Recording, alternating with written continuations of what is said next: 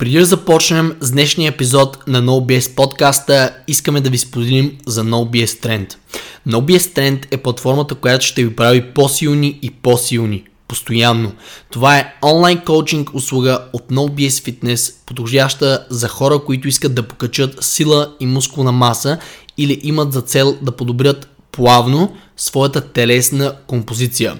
Цената на услугата е 179 лева на всеки 3 месеца платформата вие получавате подходяща за вас тренировъчна стратегия и програма, коучинг за техниката на упражненията, подробен хранителен наръчник, като всичко това се случва с помощта на софтуер за десктоп и мобилно приложение.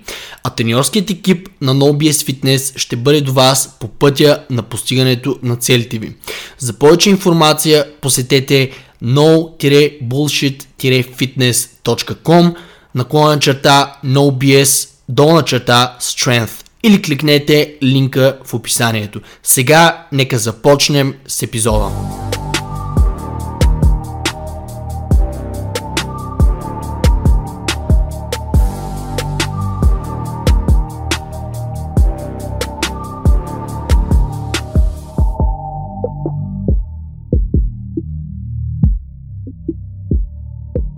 Мъжете и жените тренирането работи по подобен начин и за двата пола. Поставяме се на дозиран стрес, възстановяваме се от него и се адаптираме. Докато тренирате по-дълго и по-усилено, ставате съответно по-фит. Вашето тяло може да достави и използва повече кислород. Това е съответно вашият максимален VO2 а, можете да натиснете темпото до по-висока точка, усилието, преди мускулите ви да се откажат. Това е вашият лактатен прак. Ставате също така по-силни и по-тонизирани, а, съответно изграждате мускули, горите мазнини и цялостно вашето представяне се подобрява, ако тренировъчният стрес е правилно дозиран. Това се случва и при двата пола. Когато изследователи вземат иглени биопсии и се разгледа състава на конкретния мускул между двата пола, който представлява съответно интерес, обикновено рамото, бицепса или квадрицепса на мъжете и жените. Това, което те откриват е, че като съотношение мъжете и жените генерално имат, кажи речи, същата композиция, когато се отнасят до процентово съотношение между тип 1 аеробни мускулни влакна и тип 2 анаеробни експлозивни влакна. Това, което е различното обаче е, че най-големите влакна в телата на жените преобладаващо са от тип 1, докато при мъжете от тип 2 Power Fibers. Така като влакната от а, Тип 2 се използват за да се вдигат тежести, штанги и за да се бутат щупени коли по пътя. Не е изненадващо, че ако сравняваме силата и експлозивността на средностатистическа жена и средностатистически мъж, жените е вероятно да останем по-назад. Проучванията сочат, че жените са около 52% толкова силни, колкото мъжете в горната част на тялото и около 66% толкова силни в долната част, може би защото при повечето жени чистата телесна маса е съсредоточена по-скоро в долната част. Разбира се, има и изключения. Обикновено, когато се правят проучвания с лек преса, например, там изглежда резултатите да се доближават малко повече, тъй като ние носим по-голямата част от мускулната маса и телесната си маса под торса. Нашата сила по-често идва от таза и краката и отново казвам, има изключения, разбира се. Един интересен факт е, че именно заради това се създават колела специално за жени, които са с такава структура, че да балансират нашия център на тежестта над долната скоба. Един пример за нещо различно, когато става въпрос за спорт. При добре тренирани жени обаче силовите различия общо взето не са толкова големи. Малко така да се каже се изпаряват. Когато погледнем силата на чистата телесна маса релативно, една нетренираща здрава жена може да стигне до 70-80% от силата в ръцете и краката, респективно на мъж. Така че ежедневието и вида тренировачен стрес предизвикват нужните адаптации и измени и ние жените просто трябва да знаем какво да даваме на телата си, как да ги захранваме, за да се възстановяваме, както правят повечето мъже, а не какво само да им взимаме. Нека в този епизод да разгледаме обаче представянето между мъжете и жените от гледна точка на кардио и издръжливост, защото за това не сме говорили. Имаме един епизод от поредицата силови тренировки, а, как нали, силата при жените, какво, какво се случва там при силовите тренировки, но не сме говорили много за кардио натоварване. А, кардио и издръжливост, неща, които се изискват повече в конкретни спортове, отколкото в фитнес залата. Естествено, когато става дума за изключения, най-бързата жена в света е много по-бърза от много други мъже. Но ако оставим изключенията при олимпийските състезатели цялостно при професионалните атлети на страна, килограм за килограм мъжете все още изпреварват, надбягват, надвървяват, надгребват, надплуват жените, когато говорим за кардио и издръжливост. Защо това е така? Защото ние жените разполагаме и стартираме с а, по-малък двигател, като за начало, двигател в кавички. Като жена имате по-малко сърце, по-малък обем на сърцето, по-малки бели дробове. Около 25-30% по-малък капацитет от мъжете. И по-низко диастолно налягане. Т.е. налягането в артериите, когато сърцето почива между ударите и се пълни с кръв. Това нещо ни предразполага да имаме по-низки максимални сърдечни частоти и по-голям проблем с дехидратацията в, да кажем, условия с жега и високи температури. Това също означава, че изпомпваме по-малко кислородна кръв с всеки удар. Около 30% по-малко от мъжете по сведения различни.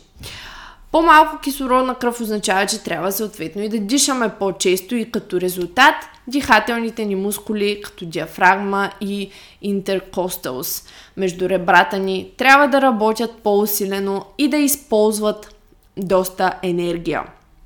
Подобно на а, други скелетни мускули, можете логично да си извадите извода. Съкръщаващите се дихателни мускули се нуждаят също от достатъчен кръвен поток, просто за да задоволят нуждите от кислород.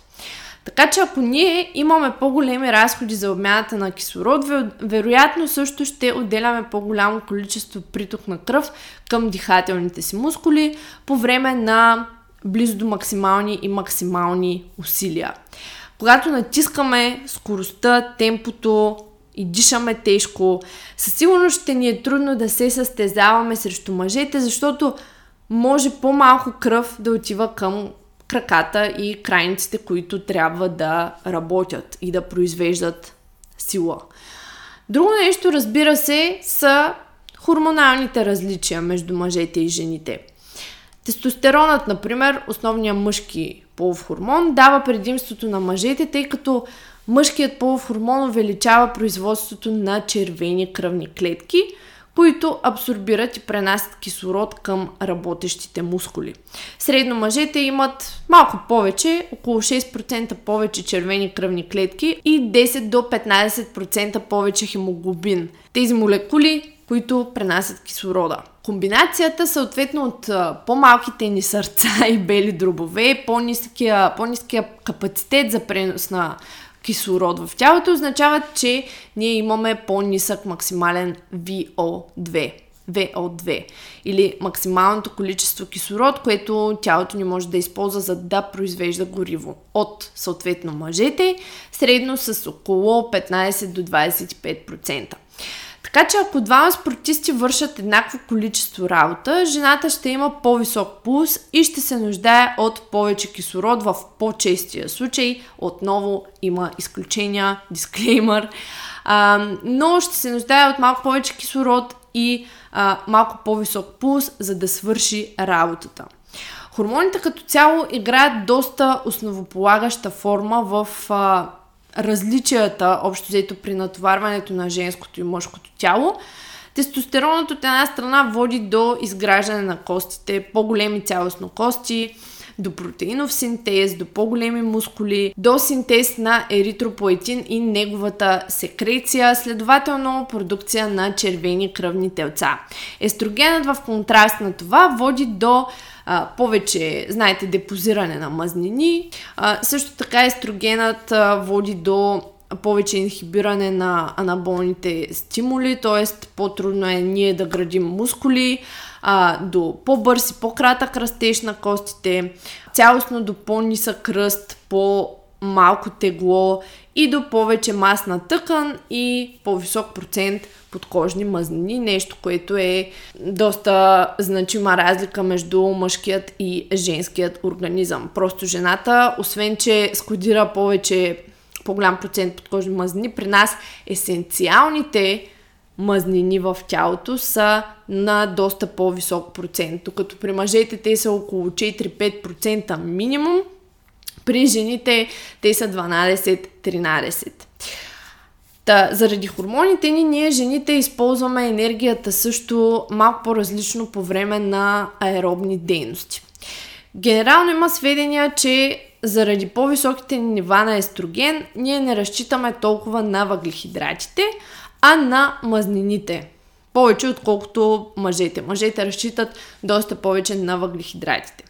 Това в първия момент може нали, да ви прозвучи като нещо страхотно, когато говорим за аеробно натварване, о, аз горя мазнини. Само, че има много голяма разлика между използване на мазнините за енергия и а, намаляването, топенето в кавички, горенето на подкожни мазнини под абсолютни стойности и това дали вие като цяло ще губите масна тъкан или няма да губите. Двете неща м- не са едно и също.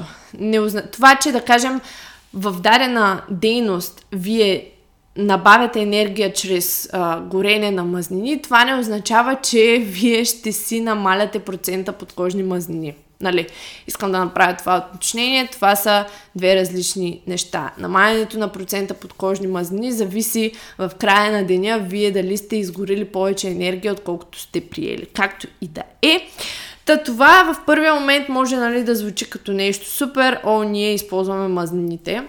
И да, това е супер, ако говорим за продължителни аеробни натварвания и неща, които са свързани с издръжливост, просто защото и сама, самите мазнини носят за грам повече енергия от въглехидратите. Но не е толкова страхотно, ако трябва да работим с висока интензивност, с близо до максимални усилия и да натискаме, защото за този тип дейности предпочитаният източник са въглехидратите и гликогенът. Особено по време на високохормоналната фаза от женския цикъл преди менструация, тази тенденция на тялото да пести гликогена може да ни попречи да удряме по-високи интензивности в тренировките. Така че имаме нужда от въглехидратите, за да заредим анаеробната енергийна система, особено когато трябва да натискаме отвъд нормалната граница. Например, когато става въпрос за спринтове или за периодични натоварвания, както да кажем при някои спортове, където се редуват изблици на спринтове и на експлозивност с, да кажем, кратка почивка. В този момент, ако нямаме достатъчно въглехидрати в кръвта, това ще ни накара по-скоро да ударим спирачката, отколкото да натиснем гъста, просто защото тялото не може да използва гликогена за продуциране на енергия. Говоря особено специфично в високохормоналната фаза от женския цикъл. В тази връзка тъй като мъжете имат по-големи мускулни влакна, казахме от тип 2, и съответно заедно с тях а, придружаващите ги ензими, които продуцират енергия, те имат по-висок гликолитен капацитет от жените. Демек, те могат да захранват тренировката повече от глюкоза и то при липса на кислород. Това им помага да са по-добри в къси, високоинтензивни изблици на усилия, каквито са, например, спринтовете. Това обаче означава, че те акумулират и повече лактат или повече от това парещото чувство, ако се сещате за какво говоря, и имат нужда от по-дълга почивка за тези си усилия, нали, за самото възстановяване. Жените от друга страна имат по-голямо предимство в света на издръжливостта. Както вече казахме, тъй като мускулните влакна от тип 1 са доста по-ефикасни в това да използват мазнините за гориво и да пестят глюкозата. Тези неща, всичките, ги говоря абсолютно генерално. Имайте предвид, че една тренирана жена може да е много по-добра от средностатистически мъж. Тук изключвам тези ситуации, говоря горе-долу при еднакви развития на обстоятелствата, при еднакви условия, сравняваме жена и мъж. Нали? За това става въпрос. Последно също ще споменем, че жените е по-вероятно да м- практикувайки такъв тип кардио дейности, жените е по-вероятно да отделят, да изпотят повече минерали, най-вече натри и е по-вероятно да използват аминокиселини от тялото за енергия, ако не са яли достатъчно а, в а, този период. Особено в седмицата преди цикъл, пак ще се повторя, когато прогестеронът е висок, имаме повече трудности ние жените да преизграждаме и възстановяваме протеиново, протеинови структури, да възстановяваме мускулите, особено при кардиоактивности. Ставайки въпрос за кардио в този епизод по-специално и не толкова за тренировки с тежести, женската част от трениращите или от атлетите, от спортистите, трябва да се фокусират върху изграждането на плазмения обем чрез самите тренировки. Разбира се, нали, на първо място адаптацията ще дойде от стимула, от тренировъчния стрес, това на което подлагаме тялото си и от адекватна хидратация, електролитен баланс, електролитно възстановяване, т.е. достатъчно сол и минерали заедно с водата, която настъпва в тялото и разбира се достатъчно храна. Чрез споменатите ние трябва да дадем на тялото необходимото, за да се поддържат мускулатурата ни и метаболизмът ни. Това нещо е ключово, когато става въпрос за а, кардиодейности и дейности за издръжливост при жените. Та говорейки за кардиодейности, ние правим разликата, че евентуално при еднакви условия и еднакъв тренировачен стимул и еднакви биологични маркери, мъжете може да имат малко повече предимство в късите изблици на експлозивност или примерно спортове с такъв тип редуване на къси, експлозивни времеви периоди с висока интензивност и редуване на тези с дадени интервали от почивки, а жените могат да имат повече предимство в по-продължителни, равномерни дейности, където издръжливостта е по-ключова. Дали това се дължи на големината на мускулните фибри, мускулните влакна от различните типове в а, тялото, в мускулите, в скелетните мускули, дали се това дължи на нуждата от повече кислород, завишения пулс и така нататък при жените. Не се знае точно дали това са